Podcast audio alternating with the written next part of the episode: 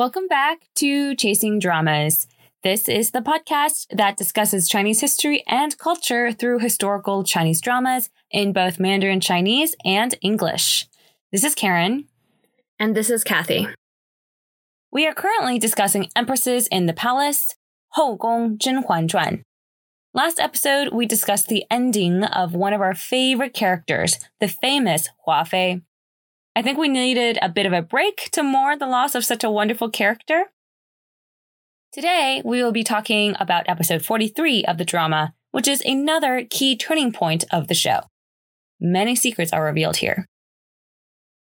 If you are new to the podcast, please start with the intro to the podcast and intro to the drama episodes. Send us any comments or feedback you may have to chasingdramaspodcast at gmail.com. Share this podcast with your friends. We just love talking about dramas and dissecting them. Anyone who might like to hear our thoughts, please have them listen in. Before we get started, though, with the episode recap, I wanted to do this in the last episode, but since it was already incredibly long, we didn't get to talk about it. We are more than halfway through the drama. Let's talk about how many women in the palace have already perished, let's say. Of the actual concubines, there are number one, Xia Changzai. She got offed in episode three. Yu Daying, the maid turned concubine who stole Zhen Huan's identity. Number three, Li Pin. She was originally part of Hua Fei's posse. She's currently still alive, but I think she she is now in the cold palace, Lenggong, and is now crazy. Number four, we have Chun Changzai, the cute foodie that was murdered by Hua Fei. Number five, Cao Qinmo, the devious former ally of Hua Fei, who was killed by the emperor and empress dowager. We have number six, Hua Fei. She committed suicide after learning the sad truth from the last episode. And finally, number seven, Song Zhi, Hua Fei's trusty maid. Well, actually, we have another eighth, which is the Fu Chaguan, who turned also mentally unstable after being scared by Zhen Huan, but she's not dead right now. So she's a, let's say, seven and a half. So in the past 43 episodes, we've already had many characters perish in the Imperial harem. So as we see, the Imperial harem is not a safe place for any woman to be in. There are also many other maids and eunuchs who have been killed too that we just didn't count. I want to take a step back to talk about how, from our 21st century perspective, worthless, I guess, women's lives were, or at least the lives of those in the imperial harem were. Throughout the first half of the drama, we saw that women in the imperial harem were primarily used as chess pieces to either help with matters of court or else simply as vessels for bearing children. Bearing children was an incredibly important part of Chinese culture and tradition. On one hand, it is because the infant mortality rate was very high, so it is essentially a numbers game to see which child can actually make it to adulthood. On the other hand, the more children one has, the more option one has on having a child be smart or capable enough to succeed the family business. In this case, it is a throne.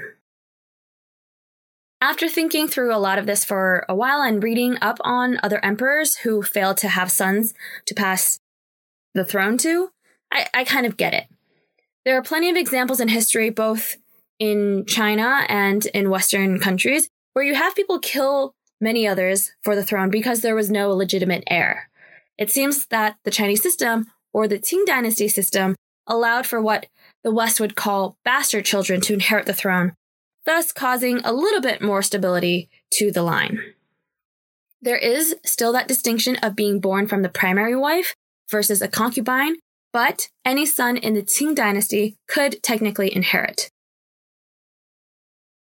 Something else we didn't discuss in the last episode is that, at least according to the book, now you'll recall that this drama was originally based off of a book of the same name, that one of the concubines, the lovely and kind Jing Fei never got pregnant because she lived in Hua Fei's palace for a while when they were younger.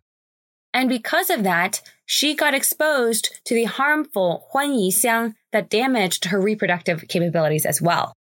The emperor unfortunately doesn't have too many feelings for this woman, but does to some degree feel bad for her because Jing Fei is essentially collateral damage for Hua Fei.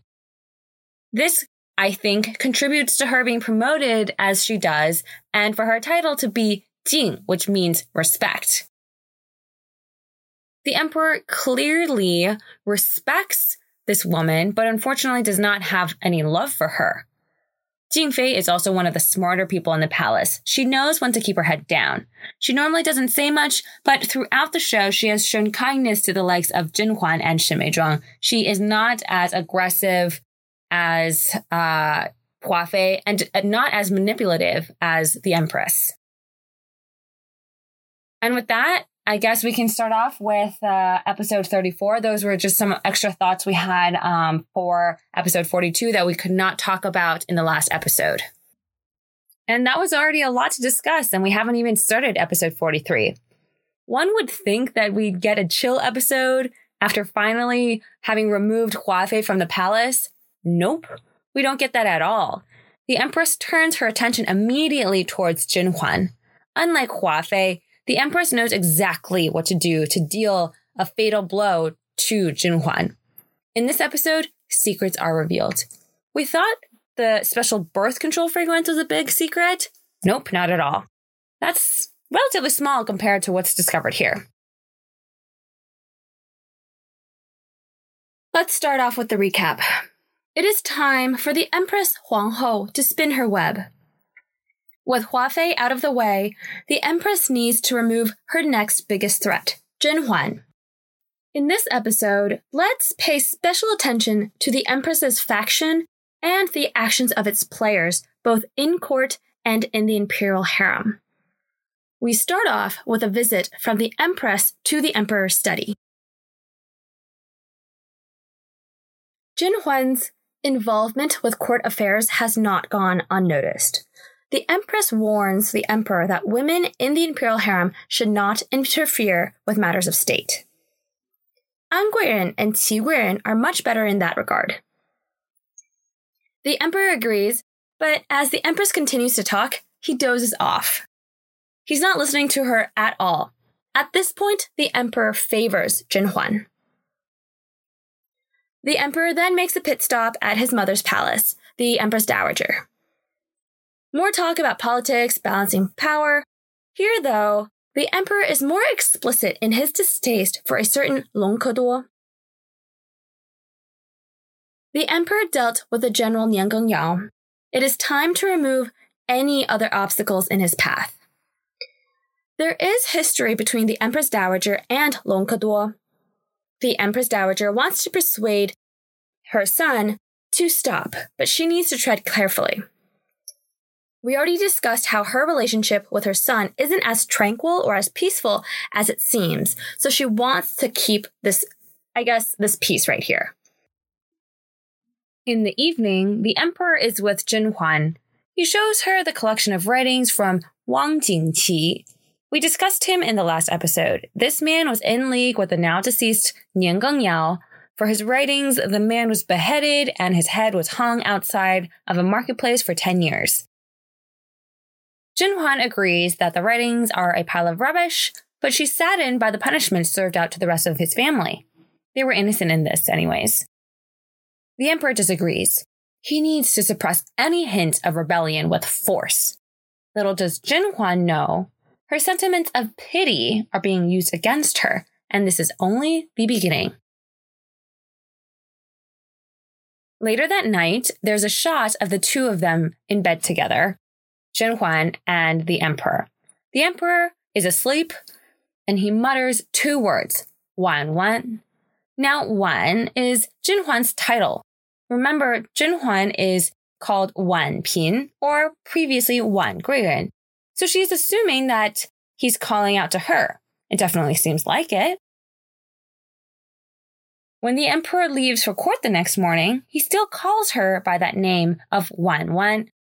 He says, to Jin Huan, Wan Wan, come back tonight.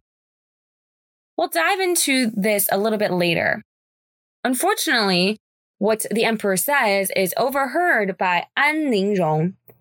She is the wonderful friend of Jin Huan, right? She was waiting outside to head to the empress's palace together with Jin Huan. But why were you even outside? That's the question I have. An Lingrong does not hesitate to make the fact that Huang Shang, the emperor, called Jin Huan Wan Wan known to the empress. Although An shares this information in a joking sort of way, saying, Oh, look, the emperor even has a nickname for Jin Huan, which is Wan Wan, the empress uh, has a steely look, I guess, on her face. Karen and I now know what's going on through the Empress's mind because we've seen the show. She wants to use this information as a weapon. But on first watch, I also just passed off the excuse that the Empress gives as something normal. Because what does the Empress do? She simply chuckles, repeating Wan Wan, but merely says, Your title is Wan. This is a normal nickname. The Emperor really does care for you. The Empress then discusses some basic details about the upcoming promotion ceremonies. She clearly says, I will have your ceremonial robe sent to you. Let's keep this in mind. Jin Huan and Shen Meizhuang are together trying to see what can be done about Shen Meizhuang's burn. She's been secretly refusing to take medication or ointments just so she can flirt with the imperial doctor Wen Shichu, but Jin Huan doesn't know that. I don't think Wen Shichu knows that either. Jin Huan offers up her ointment Shu Hengjiao that An Lingrong gifted her to Shen Meizhuang. Just then, the imperial doctor Wen Shichu appears for the lady's usual checkup. He, however, becomes suspicious of the ointment and requests to inspect it further. Finally, someone will look into it praise Wen Shichu's nose for being able to d- detect certain fragrances that other people cannot. Uh, can someone tell me if Chinese doctors are trained to have amazing noses? Or maybe just for the story purposes, we just need someone to figure out something's wrong with this ointment. Kathy, you're so happy somebody's looking into it. At court, the new noble lady Qi father shares another collection of poems with the emperor. This collection is written by a guy named Qian Mingshi. According to Qi father, E Min, this man was a close friend of the deceased general Nian Gengyao, so Hua Fei's brother. These two men, Nian Gengyao and Qian Mingshi, took the civil exams in the same year. Qi Guiren's father, E Min, states that he discovered this collection of poems at the home of none other than Zhen Yuandao. Who is that? Jin Huan's father. This collection is not widely printed. How could Jin Yuan Dao have gotten a copy? There must be something going on between them. Guiren's father continues. Certain lines in the collection praise Nian Gengyao and even the now banished and imprisoned 14th and 10th princes. That makes the emperor's face turn sour. Like we mentioned in previous episodes, he is very, very suspicious of his brothers. So the emperor questions Min, Are you saying that Zhen Yuan Dao is sympathetic towards them? Listen to what E Min responds with. He says, I don't know about the 14th prince, but Wan Pin, or Jin Huan's leniency towards the 10th prince's son is quite telling. Well, the seeds of suspicion have been planted. The emperor is now mulling this over. Why did Jin Huan ask for leniency towards the 10th prince's son? You'll remember that the reason Jin Huan asked for leniency was because the 10th prince's wife came to see her while she was out of favor. The wife even brought some very nice ginseng to help Jin Huan recover from her miscarriage. It has nothing to do with politics or to help the 10th prince. The emperor also conveniently forgot that Jin Huan was instrumental in coming up with ideas on bringing down the 10th prince.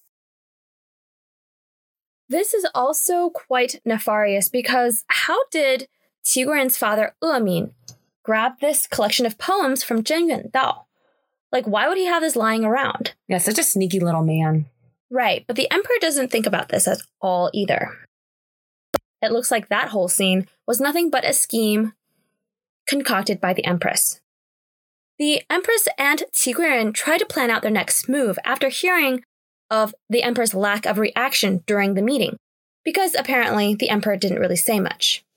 They are doing their hardest to knock Jinhuan down, using Qi father as a tool.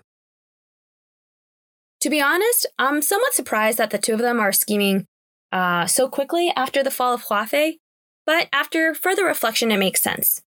These two women are both from the Manchu banners, and they want the Manchu women to be in favor in the palace, not Han women. Naturally, the two Manchu women would band together and uh, find ways to take down Jinhuan. Let's see if Jinhuan recognizes the trap. The emperor now comes to Jinhuan's palace to test her. Dun dun dun. He brings out the collection of poems from Qian Mingshi, but doesn't say anything as to who wrote it or the background. He just has her read it. She flips through it and dismisses the poems, stating that they're nothing special. The emperor starts his questioning. I agree, these poems aren't great. Who do you think would have a copy? Jin Huan responds, Well, I guess it would be someone who's like friends or family of the author. Wrong answer number one. This confirms the emperor's suspicion that Jin Huan's father is friendly with the author. He then presses on. I believe these poems are nothing but pointless adulations for certain individuals. The author must be punished. Jin Huan responds, I didn't see anything too terrible. Wrong answer number two. She's making light of the emperor's statements. The emperor asks his final question. But these poems praise the 10th prince. What do you think I should do? Jinhuan hesitates, but still decides leniency should be the way to go. Wrong answer number three. This reaffirms what the emperor heard earlier from Qi Guiren's father. Jinhuan is sympathetic to the 10th prince. How dare she? I guess that's three strikes against Jinhuan. The emperor's face doesn't change, but the mood shifts immediately. He decides not to stay the night. Jinhuan has absolutely no idea what just happened. Girl, you're too good natured, and that will get you killed. It's not time to be soft. The emperor looks extremely sour in his carriage when he leaves. I do also want to point out that the emperor changes his opinion very quickly. We talked about Cao Qinmo in the last episode of not realizing that he, that she was on the bad side of the emperor. We see that here too. Jinhuan doesn't realize that she's doing anything wrong. She may be the same person that she always was, but now the emperor is not willing to, uh, I guess, believe her anymore. It is now time for the consort ceremony. This is quite an honor. Jinhuan has only been in the imperial harem for a few years, and she is already a consort, or fei. Everyone in her palace is excited for the special day. Jinhuan is about to change, but just as the servants bring out her consort ceremonial robe, everyone gasps. There is a huge gash on the robe. She hurriedly summons the head eunuch of the Imperial Interior Department, Neiwufu. He comes and is also perplexed at what happened. These ceremonial robes are custom made. There's not enough silk for a quick repair. The eunuch suddenly remembers that the Empress recently had a robe brought out for repair. By the looks of it, it seemed to be a ceremonial robe. It might be a bit old, but that might work. With no other options, Jinhuan quickly changes into this new robe. What would you say? It's a dark rouge color, like a it's dark like a purpley Yeah. eggplant color. It's very extravagant, and I personally really, really like Jinhuan's headdress. Everything seems good to go, but Jinhuan's maid Jin Jinxi makes a curious comment. She says, "I seem to have seen this robe before, but she can't remember where and when." Jinhuan hurries over to the Empress's palace for the final uh, ceremonies and greetings. The Emperor and the Empress are seen getting ready. The Empress, though, mysteriously has a migraine. She says she'll have to wait for a little bit. She urges the Emperor to head over first. What a master player. She slowly laid her trap, and Jinhuan is about to fall right in. The Emperor walks out to the main room. A woman has her back towards him and is hidden behind a thin veil. He is stunned at the scene. How could she be here? The Emperor, showing the largest eyes we will ever see in the show, is astonished. He rushes over to the woman, calling out, Wan Wan. He pauses right before the screen and says once more, Wan Wan, you're finally back. He grabs her hand, caressing it. The woman finally presents herself. The veil is lifted. I, Jin Huan, greet your majesty. The emperor cannot believe his ears and eyes. He pulls apart the veil to see Jin Huan in utter shock. He first asks, How is it you? Then he demands, Where did you get this robe?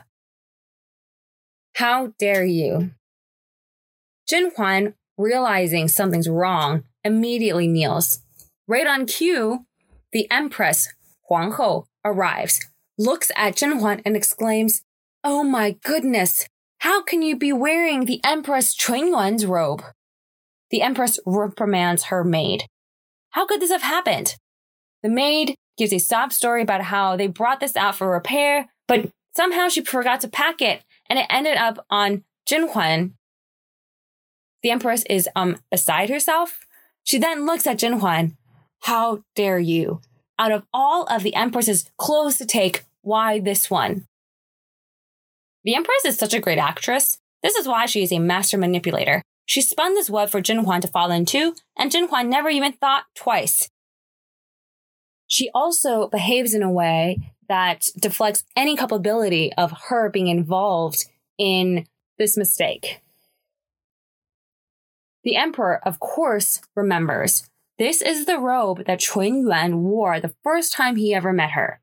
He orders Jin Huan to take it off the Empress, continues her act. I'm sure this was an accident. Why did you do it? Jin Huan dutifully takes it off and tells the truth that this was just a mistake. She didn't know what was going on. But the Emperor is livid.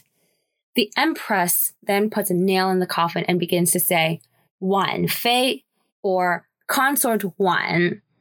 The Emperor, in his maddened state, coldly responds, Fei, she may have received her seal, but she has yet to complete all of the rituals. She is not a consort.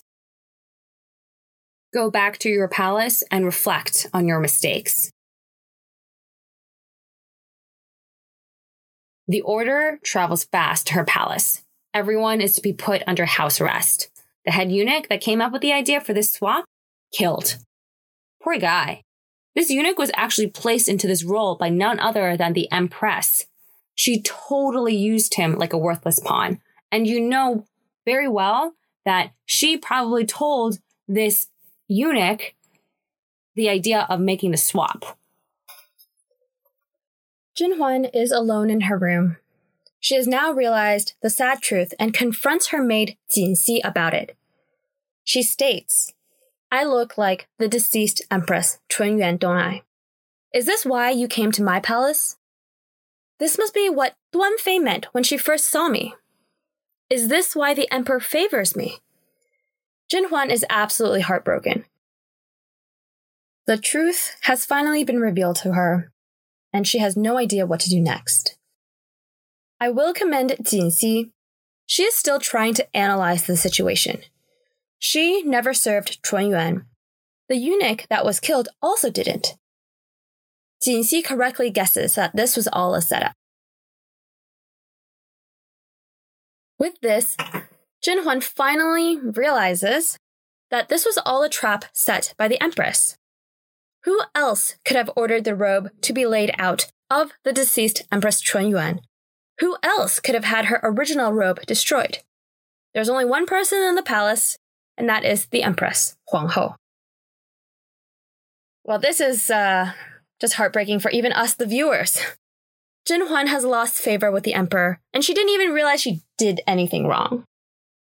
She realizes now that she never actually had favor with the Empress, and this time she wore the Empress Chun Yuan's clothes, which seems to be an absolutely fatal mistake. There doesn't seem to be any hope for redemption. She says to herself, I am nothing but a replacement. Jin Huan ends up crying in the palace all alone. Elsewhere in the palace, the Empress and her little posse are celebrating at her palace. An Lingrong is now a pin, or concubine, which is the same level as Jin Huan. So if you recall, the Empress was really smart in saying that An Lingrong needs to be friends or buddy-buddy with Jin Huan because good things will happen to her. Look, an Lingrong has no family background or money, but she is now a pin. Very good. Can I also just say that I'm not a huge fan of An Lingrong's new hairstyle. Her bangs are pulled up, so I feel like she looks a little bit more se- severe. I prefer her with bangs. Just a side note. This scene is just a summary of the events of this episode. The Empress truly lets everything out of the bag. From the robe to the collection of poems, they were all just traps in the Empress's plan. She even evilly thanks her sister while caressing the robe, as without her sister, none of this can be achieved. This time, she's confident that even if the emperor forgives Jin Huan, Jin Huan will not want the emperor anymore. The episode ends with Jin Huan's one true friend, Shen Meizhuang, trying to request an audience with the emperor, empress, and empress dowager, but to no avail. It's looking hopeless for Jin Huan. That was the recap for the episode. Let's get into our analysis. In this episode, I will be honest, I don't really like this episode. I much prefer when Huafei was out gallivanting around being a really mean person. This, I just really don't like this episode. Here in episode 43, we start to see the players in the Imperial Court and Imperial Harem finally turning their attention and vitriol towards Jin Huan. Before, Huafei was always the one everyone was wary of. With her death, the ladies of the Imperial Harem have nothing else to do, I guess, and now have a new target, Jin Huan. We see again in this episode that while Jin Huan has matured significantly throughout the years in the Imperial Harem in Hougong, she is still quite a novice when compared to the Empress. Just when Jin Huan thought she could live peacefully in the rest of the imperial harem. She faced faceless enemies. Even her poor father got dragged into it. Because of these poem collections, the emperor is no longer a fan of her father. The one key thing I will say about this is don't write poems that you keep anywhere. In the last two episodes, two people got in lots of trouble writing poems. Let's first start off by looking into the collection of poems by the man Qian Mingshi. Born in 1660, he met the general Nian Gengyao on their way towards the civil service entrance exams. This Qian Mingshi did pretty well on the exams and was praised for his scholarly talents. He actually worked on the history of Ming, one of the official Chinese historical works, which proves his talents. In 1724, Qian Mingshi wrote some poems for the then popular Nian Gengyao, who was on his way to quash the rebellion in the northwest. The four lines that are most questionable are the following. 分陕旌旗周昭伯，从天鼓角汉将军. Here, Qian Mingshi compares Niang Gengyao to the Duke of Shao, who helped the legendary king of Zhou defeat the kingdom of Shang. And he compares Nian Gengyao to the legendary generals of the Han dynasty. He's comparing Nian Gengyao's achievements to these legendary generals throughout history to really just praise him. This can be outsized, and you can understand why the emperor is upset at hearing these types of praising poems. The following phrase is even more problematic. It goes like this: 钟鼎明乐山河氏，番藏一刊第二碑. Okay, these are a bit tough, so I had to practice a lot to say this. So, why is this phrase problematic? It basically translates to during the Emperor Kangxi's reign, which is our current emperor's father, the 14th prince successfully won battles in Tibet. The emperor built a monument in his honor. The merits of the general Nian Gengyao warrant another monument. This right now is equating um, Gengyao's successes in the Northwest or uh, his previous uh, military merits to what um, the Emperor Kangxi deemed as appropriate for the 14th prince, elevating him to a status of a prince. But even so, this is very problematic because the 14th prince is not favored by our current emperor. Why would you uh, praise him or just mention this even? These collection of poems were written in 1724, when Nian Gengyao had favor. To the unsuspecting person, this would have been great. These poems praise the general and his achievements. Unfortunately, Nian Gengyao is now dead, and the emperor has banished his brother, the 14th prince. These two phrases could be construed as treason for praising a criminal. These four lines are actually indeed the ones that got Qian Mingshi in trouble in 1726, or these are the ones most frequently mentioned in history. I will give props to the show for being accurate here. Qian Mingshi was stripped of his commission and sent packing back to his hometown. And that wasn't even it for his punishment. The Emperor Yongzheng personally wrote a plaque with the words Ming Jiao Zui Ren, or how I'll translate it to to be famous criminal. The emperor ordered that Qian Mingshi had to hang this plaque on his front door. Local officials checked in on the 1st and 15th of each month to see if the plaque was still there. Talk about petty.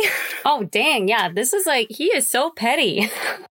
the emperor did some more things to this guy, but we'll just leave it at that. The emperor really did not like this guy or just wanted to set an example for others. I just thought that that was pretty funny while I was doing research on this whole situation. I never knew that he was so petty.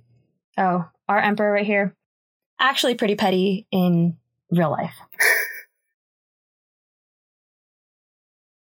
Let's move on to talk about why Huanghou, the empress, orchestrated this whole thing.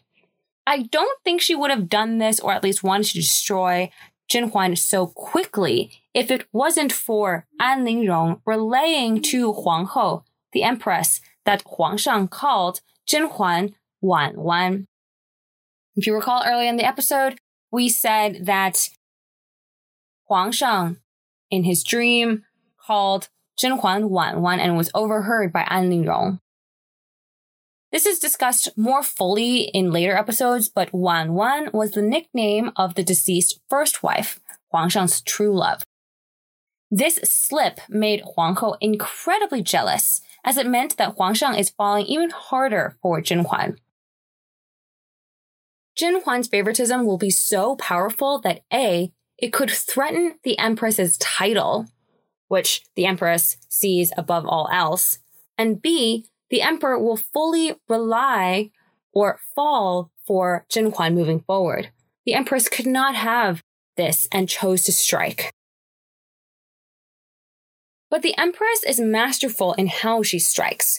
This revelation that Jin Huan looks like the deceased first wife was not to make the emperor mad.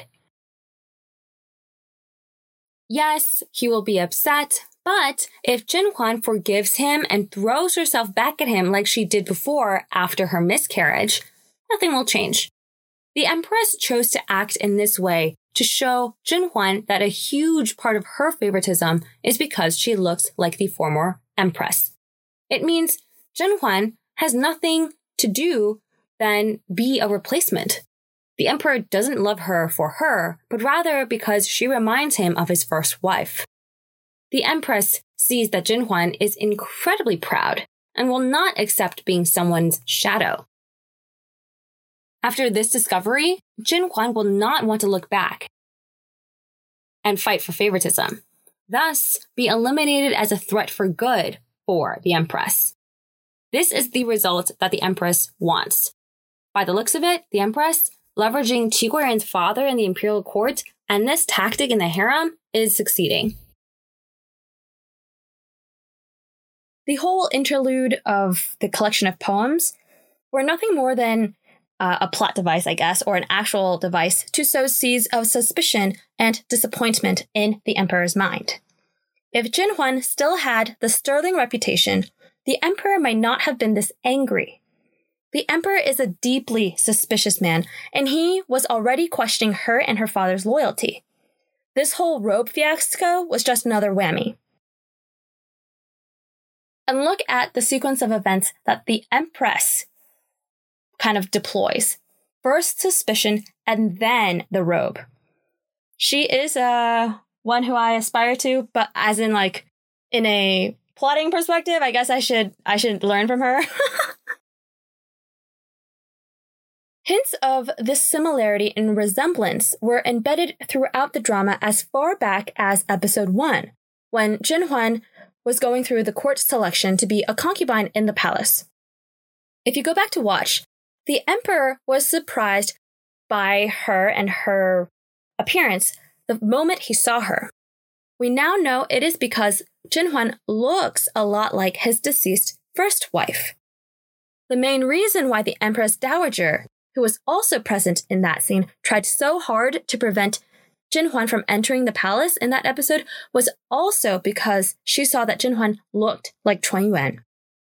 The Empress Dowager knows all. She knows that the moment Jin Huan comes to the palace, she's going to cause drama. And what happened? Jin Huan came to the palace and it's causing drama. Later in episode 2, when uh, discussing the woman selected to court, Huanghou, the empress, even made the comment that it is rumored that Jin Huan looked or looks almost exactly like. She doesn't finish the phrase, but we now know that it was a reference to her sister or to the first wife, Chun Yuan. The emperor's response at that point was that her eyes were similar, but that was it. There are many other references and examples to this connection, but those were very obvious right from the beginning of the drama. This is why you should also go back to listen or watch not only the drama, but listen to our podcast because we tried to talk about this in the beginning. This is a really big reveal for Jin Huan, and a heartbreaking one at that. She realized that her favoritism is because she looks like someone else. She gained favor so easily because of her appearance, and now she loses favor because of her appearance as well. Unfortunately, this isn't even the end of this story. Let's end today's episode, though, on a lighthearted note because, like I said, I don't like this episode. It's really sad. I'm upset for Jin Huan. So, what is this funny story? A very meta fact about this entire show is that the actress for Jin Huan, her name is Sun Li, looks very similar to the actor for the emperor's real life wife. Her name is Jiang Qinqin an actress who retired for the most part after she married Chen Jianbin, the actor for the emperor. Fans joke about this all the time that Chun Yuan, the deceased first wife, is pretty much Jiang Qinqin. Chun Yuan never makes an appearance in the drama, but there is a lot of fan art depicting Jiang Qinqin as Chun Yuan. Like if you Google Chuan Yuan right now, I did it literally like before recording this episode. And if in English and you need it romanticized, it's C H U N space Y U A N. The pictures for her is just a bunch of pictures with Jiang Qinqin's face photoshopped onto pictures from empresses in the palace. Like they just plastered Jiang Qinqin's face over Sun Li or Jin Huan's face. And there are a bunch of them where there are comparisons. So you see, wow, they do actually look quite similar. What is even more coincidental is that when the actress for Jin Huan, Sun Li, first started acting, her nickname in the industry was actually Little Jiang Qinqin. People noted their similarities long before Sun Li took this role. Jiang Qinqin, or the wife of the actor Chen Jianbin, was extremely famous in mainland China. So she was the more popular woman at in the, time. yeah, in the early 2000s when Sun Li was- first started acting. I think late 2010s, I would say, or late 2000, late 2000s. No, I think throughout the 2000s. Yep. Now that's not the case anymore since Jiang Qinqin doesn't have as many works under her name as Sun Li, since like we mentioned, she retired after marrying Chen Jianbin and having a child. I do highly recommend you Google Jiang Qinqin as well, J-I-A-N-G space Q-I-N space Q-I-N. She is absolutely gorgeous. Another big joke about this entire thing is how can she, this beautiful woman, she is like one of the women who are who are always ranked very high, who is ranked very highly on all of the like the top ten most beautiful women in the 2000s list. Like, how did she end up with Chen Jianbin? I'll tell you the true story is that they, the two of them, acted in the same drama called Qiao Jia Da Yuan, and that's how they got together. And afterwards, she like disappeared from um, or retired from the industry. But still, lots of people are like, how did she end up with him? I'm sure he's a lovely, lovely guy. It's just a joke. right. I'm, I'm sure he's lovely, but just from a appearance perspective, she is so gorgeous and he, um, I will just say isn't as gorgeous. So I will never get it. Well, that's it for today's episode. As always, if you have any questions or comments, please contact us at chasingdramaspodcast at gmail.com. We will catch you in the next episode.